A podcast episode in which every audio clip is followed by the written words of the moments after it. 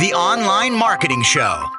Every day with Joseph Bushnell, helping you to grow your online business by driving more traffic, improving conversion rates, increasing customer value, and getting things done fast. Listen, take action, make money.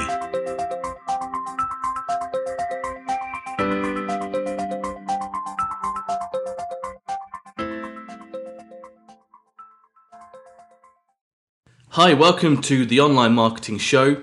This is Joey Bushnell. I'm very excited to introduce today's special guest. His name is David Allen, and he's the author of Getting Things Done, one of the world's most famous time management and productivity books. Go to davidco.com to find out more. David, thank you so much for joining me today. My pleasure, Joey. David, how did you come to write the book Getting Things Done? Well, I spent about 20 or 25 years actually doing the work that was the foundation for the methodology that I put together. So it really was writing a manual after all those years. It took me 25 years, as I said, to figure out what I'd figured out and that it actually was unique and nobody else had quite done it that way. And it also took that long for me to feel really comfortable that it was bulletproof. You know, I tested it, you know, cross culture. I tested it with all kinds of people from CEOs of Fortune 50 corporations to kids to to everybody, and you know basically couldn't punch a hole in it. You know, so once I once I trusted that it really really did work, and that people really still needed it, I said I better in case I get run over by a bus. I better put it in writing. you know, somebody might figure it out at some point, but um, so that that was really the prime driver. And you've also written several other books since then, based on the core ideas in getting things done as well. Yeah, I mean, it's you know what's fascinating to me, Joey, is is how I could still kind of make a living and and and keep doing what I'm doing for 30 plus years with the 12 things that I know. Mm-hmm. you know yeah. How many how many ways can you spin it? But I'm sure you know the same is true for you know the, the the core elements to good marketing or anything else. It's it's it's really how how many ways you can spin it and how deep you can go with it. So you know you, it is as as simple as the model is. It you know, it really is a lifestyle and a lifetime kind of craft to get really good at how you manage sort of your work and life in that way. Well, the book changed my life, David. I used to find myself getting very stressed, overwhelmed, and just not getting enough done each day that I would have liked to have got done. I know that having spoken to other friends who are also business owners as well, they find themselves in a similar position too. So I think this is something that is pretty universal and a lot of people are really struggling with this. So, in your opinion, why do you think that business owners tend to find themselves getting stressed and getting overwhelmed?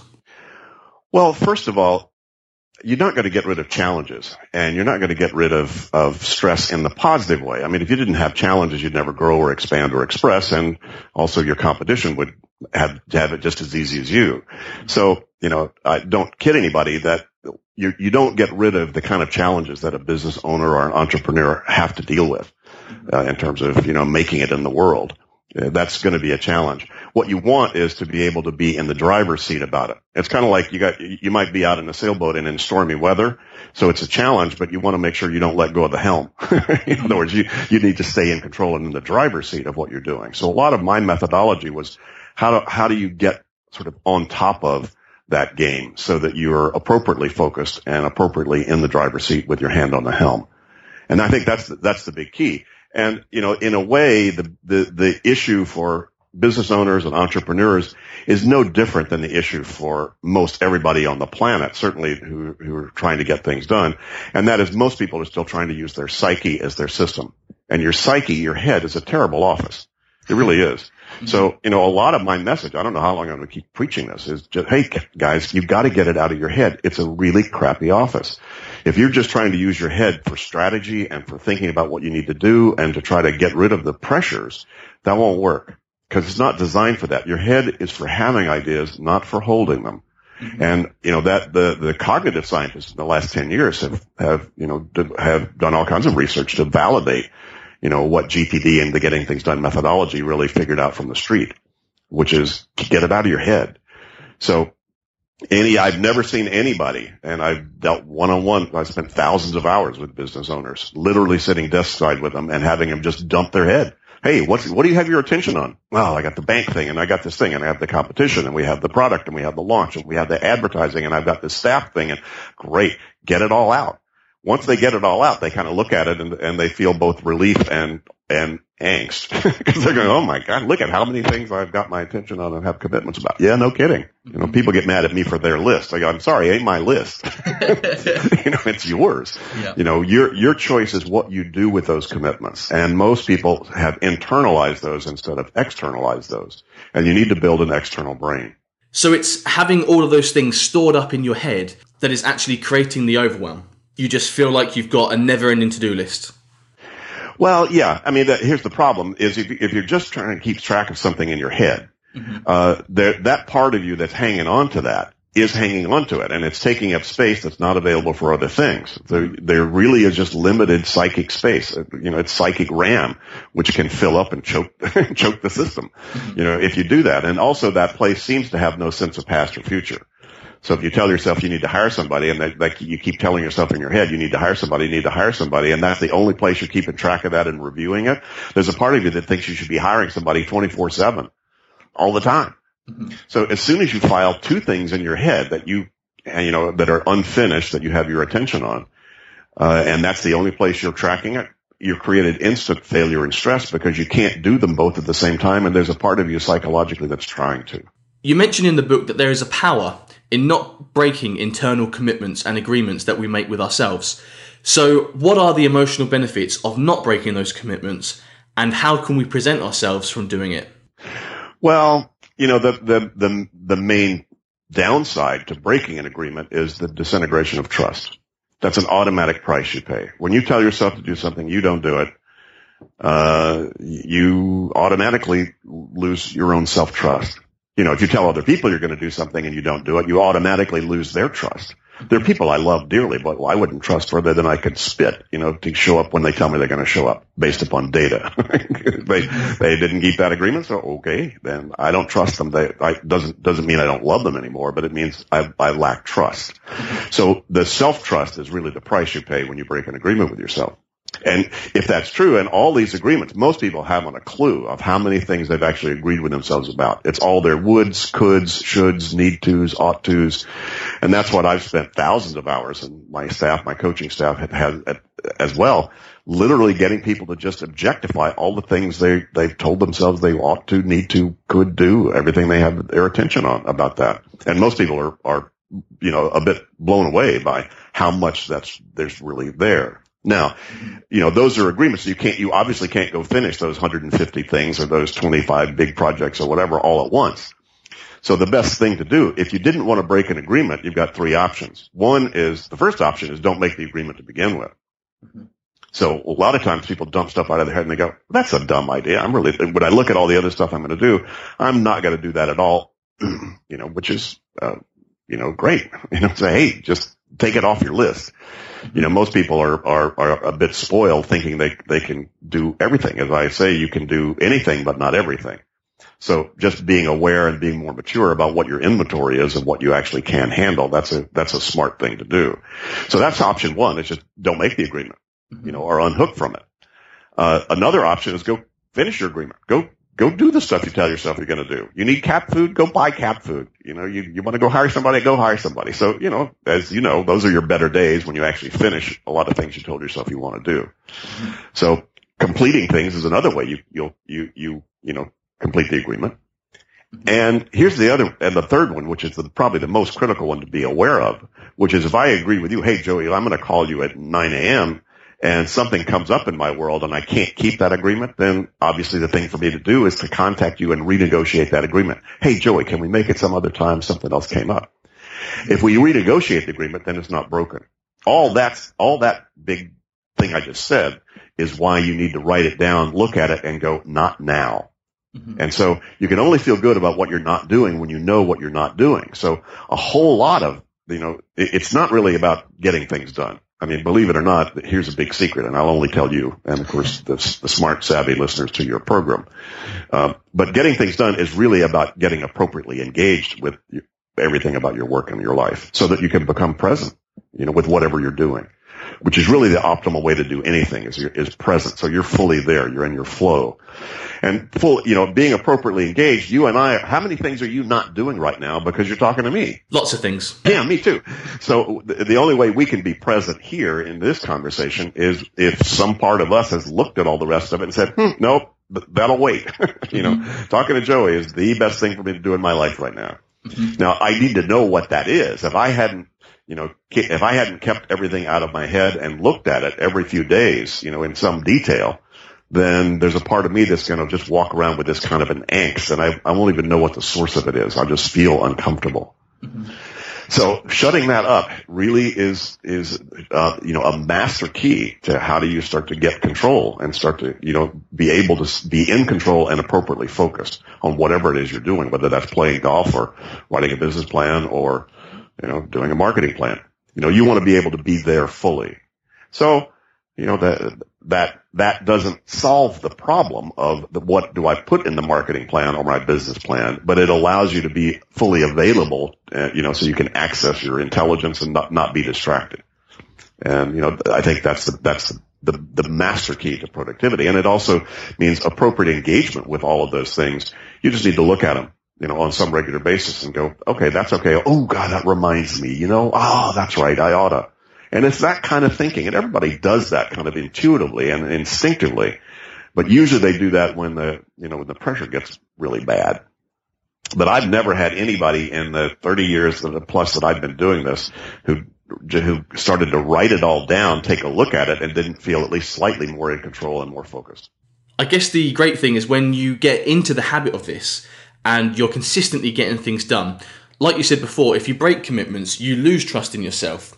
But after a while of, of, of practicing this, you'll get a really positive reinforcement that you are the kind of person who is reliable and gets things done. And surely that's got to do wonders for the psyche. Oh, it's huge. Yeah. And that, you know, that takes a lot of forms. Mm-hmm. Uh, you know, I usually respond to virtually every email within 24 hours, sometimes 48, sometimes 72 if I'm on a real roll doing something else. But my backlog starts at zero and I get it back to zero pretty fast. And people pretty much then don't send me trash because I respond. I, am a responder. I, you know, they, they, they get feedback right away from that. So, you know, it, it, not only builds trust, it also builds a, there, there's a, there's, there's something that's been recently, you know, called psychological capital. Mm-hmm. You know, and psychological capital means I'm I'm feeling optimistic. I, you know, I'm I'm sort of in control of my life. I I've I've got hope. I've got direction, and that's a very very powerful state to be in. And when people see that you have that, you know, that your equity goes up in terms of their perception of value to you, their, your, their interest in communicating with you, you know, all that good stuff.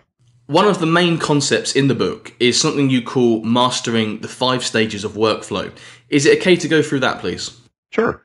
Well, first thing you got to do is capture anything that might potentially be work. So that's the, the first stage is collector capture. So that's like write it down. Uh, and then the second stage uh, you, you can't just leave one stage, otherwise it'll kind of back up on you like bad plumbing. Uh, but once you write it down, then you need to then go through each one of those things that has your attention and then clarify exactly what you're going to do about it, what the outcome is, what the action step is, if there is any. So the, that's, that's the executive thinking about the notes that you took in the meeting or the, you know, the things you wrote down on your list you wrote down bank. Well, what does that mean? What's the outcome you're after? Well, I need to see if I can extend my credit line. Great. And what's your next action? Oh, you know, I think I should call Bill Smith and see, you know, what he did with his bank. Good. Well, now you have an outcome. Now you have an action, but those don't show up by themselves. You actually have to think through the stuff that you've captured. So stage two is a clarification or processing. Essentially, it's emptying your in basket, not by finishing the work that's in there, but by defining what the work is specifically in there. You know, is this trash? Is this reference? Is it something I need to just review later? Is it actionable? And if so, what are the outcomes and what are the action steps? And those are the, the basic executive decisions you make about what does this stuff mean, you know, that I've now captured. Stage three would then be to organize that.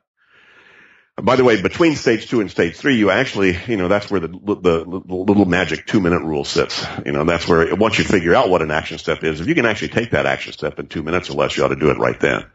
Because it'll take you longer to stack it and track it and review it than it would be to finish it the first time it's in your face. So just cleaning up your in basket, both your email in baskets and your physical in baskets, if you hold to the two minute rule, you'll actually get a lot of stuff done and make a lot of progress on a lot of things. You'd be amazed how many things that the action step is actually could be finished in less than two minutes, assuming you have decent keyboard skills. That's also where you, where you delegate. So once I pick something up and I go, well, this is going to take longer than two minutes to do. Great. Can you give this off to somebody else? And that's also where you'd want to hand it off, you know, in some, some sort of systematic way. So going through from stage two to three, what you then organize is the, the, the, what's left. You know, what I need to organize are the things that I need to keep track of, the projects I've got, the action steps I need to take that I can't hand off or can't finish in the moment. And that's where I need to organize that. And basically you need to organize everything that, that you know, you need to keep around you or that has value to you. So your reference material goes where that goes. Trash obviously goes in the, in the, you know, in the recycle bin or the shredder or wherever that goes. And actionable things then need to be parked somewhere that they remind you appropriately. So where do I put a list of projects that I've got? Where do I put the phone calls, uh, reminders of the calls that I need to make?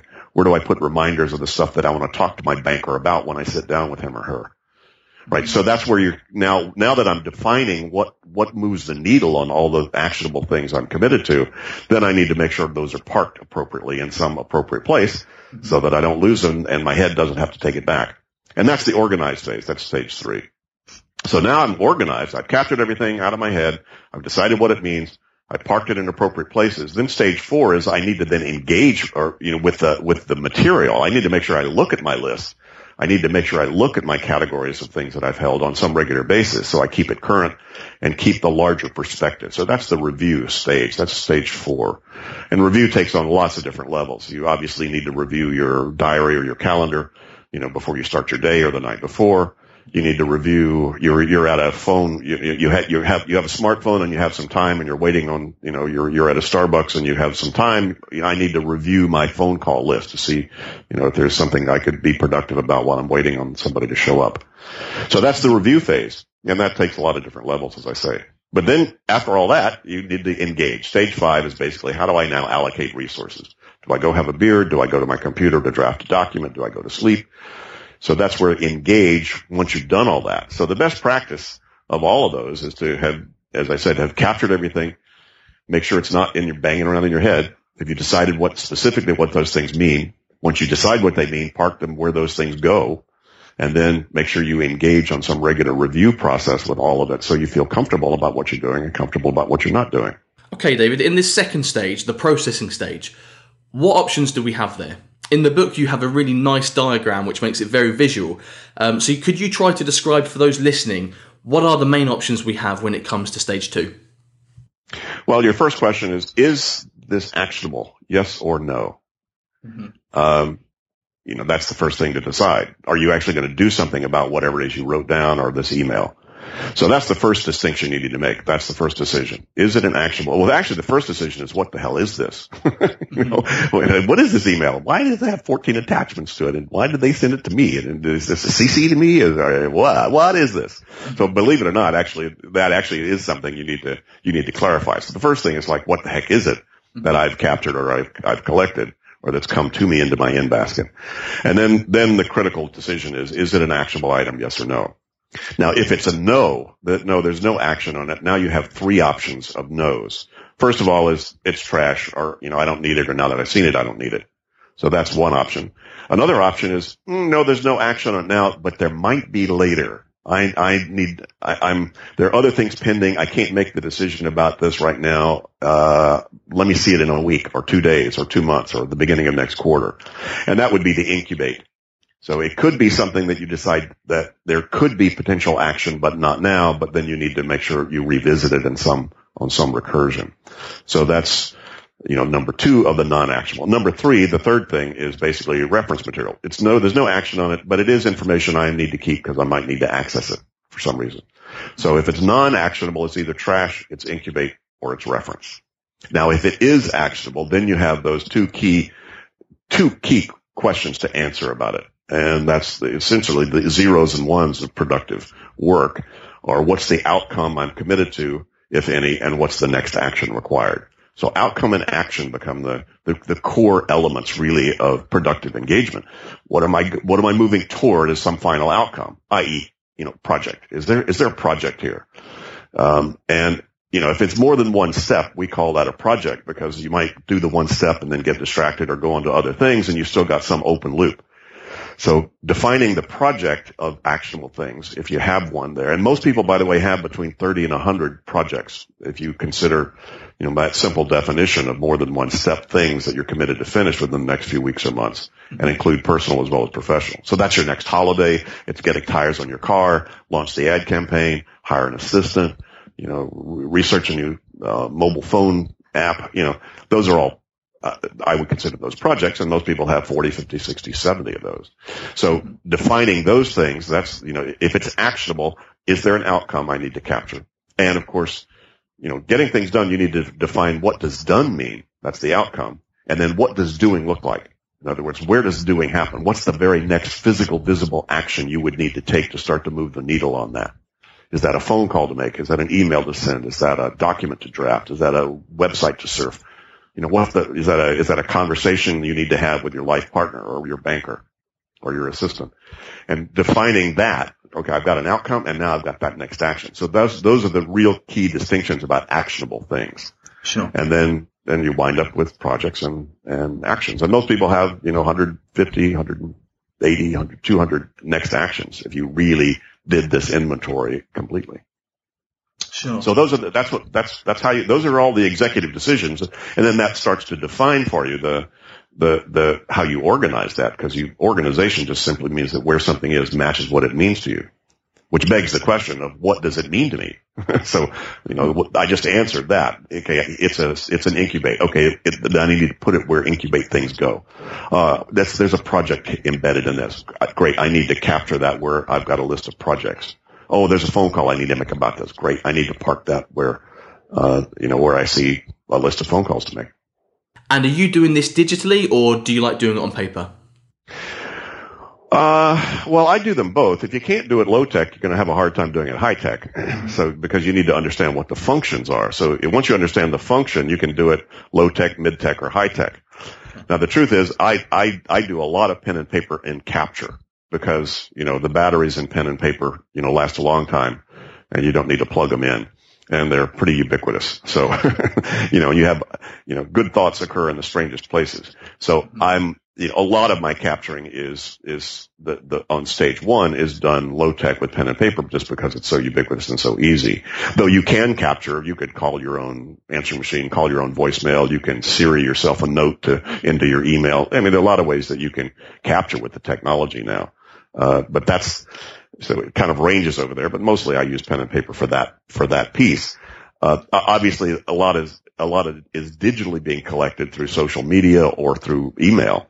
You know, if your email's getting LinkedIn notices or it's getting, you know, Facebook requests and things like that, all that is coming in in digital form itself. That's just by its very nature is but that's, you know, that kind of ranges around that. Usually the question comes down to how do I organize that? And, you know, to a large degree, you know, most of these categories are lists and that's how I keep track of those. And right now I'm, you know, uh, I'm keeping track of that in, we use Lotus Notes in our company. So my, my lists are within the task function of Lotus Notes. Uh, that then also, uh, you know, replicates or syncs to my, uh, smartphone. Right. So that, you know, I, I have, but I've done all of that. I, you know, I carried a, an elegant Danish loose leaf planner for 20 years. Mm-hmm. So, you know, planners, I, a lot of high tech people actually are kind of going back to planners now, paper, because they found that the, the paper is a lot more obvious and kind of actually fits the way your mind likes to see larger context of things and relationships of things. Computer's kind of tricky about that. I guess the key thing is just making sure that you do do it, whether you prefer digital, paper, whiteboard. It's just making sure that you actually do that processing stage. Sure, and and you know you need to then obviously have once you organize this, it needs to be accessible somewhere that's easy for you to to have accessible. So the technology has certainly made that easier on your smartphone to be able to keep lists and things like that, so that you can and synchronize those in different places. Uh, if you don't need to see a reminder of something other than where you have a whiteboard, then whiteboard is fine. Uh, but again, there's a big difference between capturing ideas and deciding what they mean and organizing the results of that. So on to stage four, reviewing. In the book, you talk about a six level model for reviewing your own work. So could you explain a little bit more about that, please? Yeah, I couldn't get it any simpler than six. If, if you think about the different, I call them horizons of your commitments mm-hmm. or horizons of focus. Uh, you know, you've got a commitment, Joey, to, to, to be a good human being or to be some sort of a human being or to maybe do something on the planet. So that's kind of the big, the big uh, commitment. Called why, why do you exist? What's the purpose? Mm-hmm. Or you could do it on your company. What's the purpose of your company or your organization? So the big, the big why, that's like, why do I exist? What's my ultimate intentionality? That's, that's one level. That's kind of a top level there that, of, of, of your priorities. You wouldn't want to be off purpose, right? In terms of either as a human being or, or as a company. But then you need to get more, you have more operational levels of that too. What, what, if you were fulfilling your purpose wildly successfully, what would it look like? And that comes down to what I refer to as horizon four. So I, have labeled these horizon five, four, three, two, one, and ground level, sort of in the new vocabulary. It's more, a little bit more global. So if you think about, you know, uh, levels of a, in a building, you know, uh, the, there's a ground floor and then there's, you know, floor one is the next stage up and then floor two and two, three, four, five. So at the top level, let's say fifth floor, that would be purpose. Fourth floor would be what would the vision look like if you were fulfilling a purpose? Long-term goal. In other words, what's the picture five years from now? When you grow up, what do you want to be doing? And so that'd be another level of commitment is to be fulfilling that commitment. And then more operational at level three, if you come down to that, then it's like, well, what do you need to do in the next three to 12 to 24 months? What are the objectives you have or goals you have that you need to achieve that you think will move you toward your vision? It's another level of commitment. That level three is oftentimes what you see in company plans, their strat, their strategic plan or their operational plan or whatever. They're looking out a year or two. You know, what are we trying to accomplish? But then you have to come down to level two that says, yeah, but we got to make sure this enterprise is healthy and balanced and, and, and maintains itself so we can move forward. And that's the level of maintenance. Those are the things that you need to, what are the things you need to maintain? So in a company, you need to maintain public relations and marketing and sales and operations and finance and admin and executive function. So these are, these are the things that you need to make sure that you maintain at certain levels of standards. So level two really is a lot about what's your kind of, what's your job description? What are all the hats you wear? What are all the things that are your areas of focus and responsibility or accountability? Personally, that would be how's your health and vitality? How are your relationships? How's your household? How's your creative expression? How's your career? You know, any and all those kinds of things. So level two actually is what drives a lot. That's why you have a lot of projects and why you do a lot of actions is because you've got areas of accountability and focus. So then you come down to level one and say, okay, well, what do you need to finish about all that? And that would be projects. And level one would be all your commitments you have. As I mentioned, you got, most people have 40, 50, 60, 70 of those. And then what are all the things you need to do on, about those projects. And that's where you get down to the ground floor, which are all the actions you need to take, the phone calls, the emails, the talk tos, et cetera. And most people have, you know, a couple hundred of those. So I couldn't get it any simpler than that. Those are very six very different levels of, of, of conversation with yourself, and there's six very different levels of content. Mm-hmm.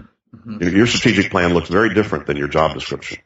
Yes. And, you know, is one better than the other? No, they're, they're kind of equally. You can only do things down on the ground floor. Uh, all those other levels are help to give you direction and help you set priorities. And do you work top down when you're doing this or bottom up? Well, uh, I personally just, I focus on whichever one I need to focus on to get it off my mind. Mm-hmm. In other words, when I'm playing with my dog, I don't want to be thinking about my strategic plan. I need to have already thought about it. So there's no really better or worse. There is a hierarchy there. Obviously my actions should be fulfilling my finishing projects, which should be, you know, or, you know, maintaining areas of focus, which is also moving me toward my goals, which is going to help me fulfill my vision, which is going to be ultimately aligned with my purpose. So ideally all these things will line up toward the top level. Mm-hmm. Um, the, the, the truth is, is that you, you can't do anything except on the ground level. So no matter how important your strategic plan is, you still have to bring it down to, so what are you going to do about it? What are you going to do against all the other things you have? And ultimately, I've never seen anybody be able to create any formula other than trusting their gut, their seat of their pants, their liver, their, their spirit, their heart, or whatever it is that, kind of that still small voice that you trust when you just make a, a judgment call you know, based upon that. Ideally, you want to have had all of those conversations. you and your life partner have talked about where you want to be four years from now. Uh, you and your company have talked about, you know, your, your strategic plan and your, your own performance goals. Uh, you, you know, and all of that tied back to what's really, really important to you. Where do you, what, you know, you don't care where you live or where you work as long as what's true. You know, so those are, those are, you know, kind of bounce all around those things. There's not necessarily a, um, a linear sequence of how to, how to think through those. As I've said, it's oftentimes easier to start getting control on the ground level and the, and the first floor. In other words, if your, if your projects and your action level is out of control, don't even try to be thinking you can do much thinking or, or much good work on any of the other levels. So you need to feel confident that you can execute, you know, on direction. So as I say, it, you know, how long does it take you to change a goal? Oh, about half a second. How long does it take you to learn to execute seamlessly? It takes about two years, mm-hmm. you know, to get really good at the GTD methodology if you're really good. Uh, so th- that's why we teach and train a lot and coach a lot, uh, a lot. In a, in a way, it looks like we kind of start bottom up. Hi, what's that piece of paper on your desk? Hi, what's that email sitting in your computer right now? Why is it there? What's your next action? And once you actually start to do that, and once you start to get control there, it, it becomes a lot easier to allow your thinking to, and it will automatically start to elevate to some other levels once you get that under control. You mentioned that you can only ever do things on the ground level. So let's explore that a little bit further if we can. How do you decide which actions to take when it comes to the in the moment, daily level, near term kind of tasks? Well, you know, the, the day, the daily dance is between three things. There's all the predefined actions. You know, here's all the phone calls and the, the computer actions and things like that I've already defined that I need to do, and those are on my lists. Then there's all the stuff that, that is unplanned or unexpected. Those things that uh, I got a phone call I didn't expect, or you know, I got an email that was uh, quite a surprise that now you know put a spin in my in my day that, you know, for either good or, or challenging reasons, for whatever reason, but unexpected. Now, you dance in between those, but the, the unexpected stuff, if I, if that comes in, in order for me to feel comfortable that, hey, I now need to focus on that instead of all the rest, I just need to know what all the rest is. Mm-hmm.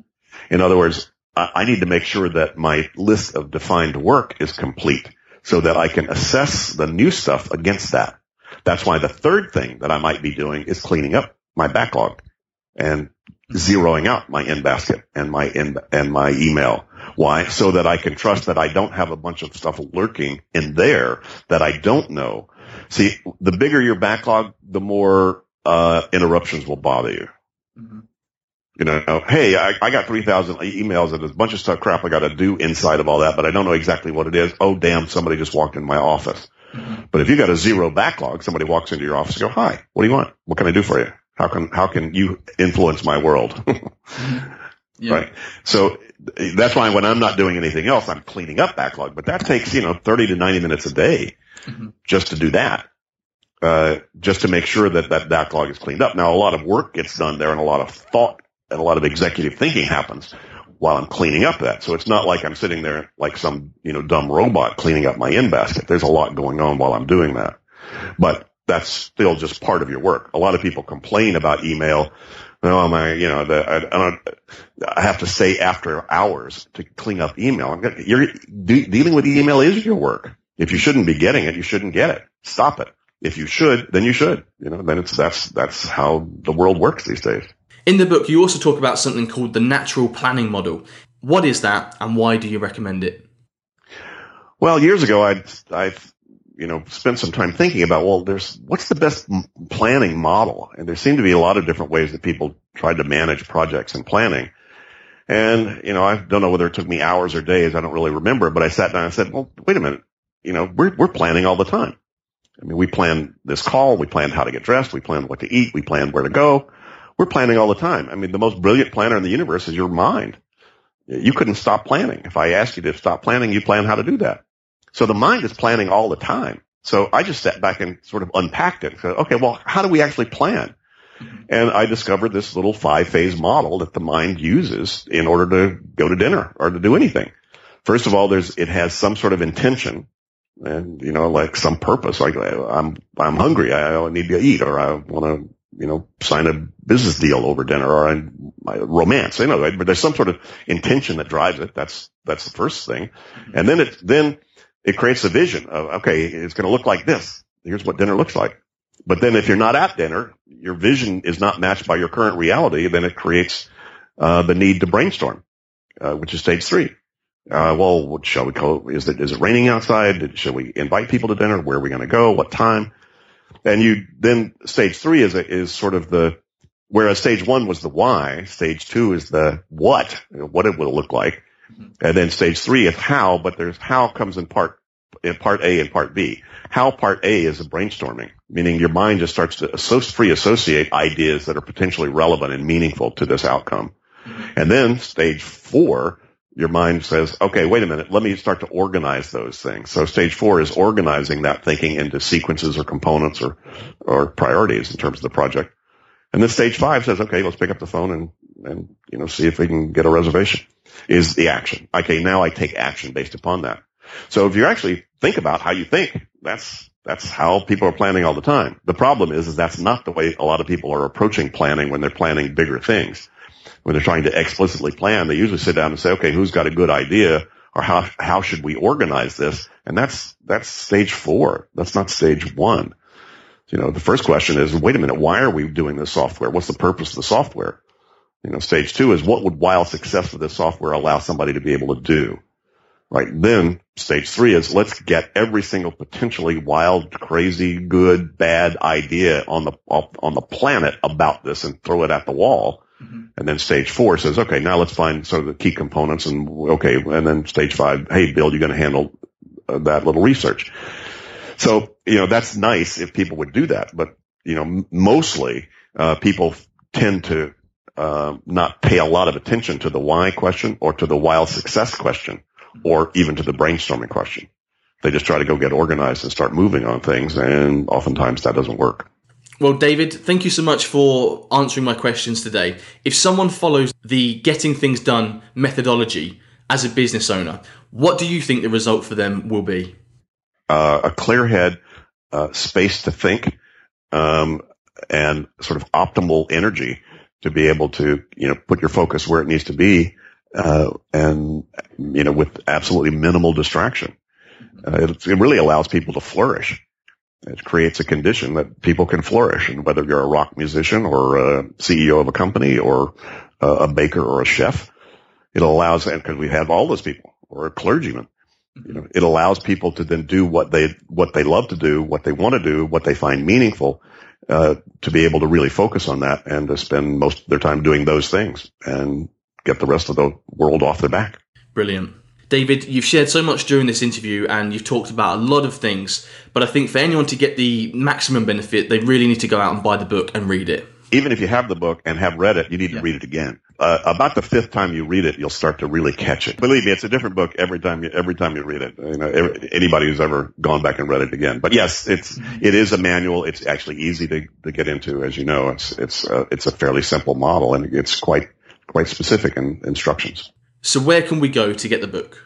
Well, in the UK, Little Brown is the publisher. Uh, so, um, wherever you can get that, you can get, you know, any of your online bookstores, Amazon and so forth, they should, uh, they, they would have all my, my three books. Sure. Uh, getting things done is probably the, the most, um, you know, tactical kind of manual for it. The last book, Making It All Work, is a little sort of wider and deeper about the same topics. And my second book was the, just a collection of essays. It's kind of fun, you know, sort of a, a little more of the zen of getting things done uh, in that one. Sure. Anyway, uh, that's that's the place to go. Great. And where can people go to find out more about you, David? Do you have a website where people can read about you and your story? It's davidco.com, D-A-V-I-D-C-O dot C-O-M. Yep. A lot of cool stuff there. Great. Well, that's the end of today's episode. Thank you so much for tuning in, everyone. And I hope to see you next time. David, thank you so much for coming on the show. My pleasure, Joey. The Online Marketing Show. Every day with Joseph Bushnell, helping you to grow your online business by driving more traffic, improving conversion rates, increasing customer value, and getting things done fast. Listen, take action, make money.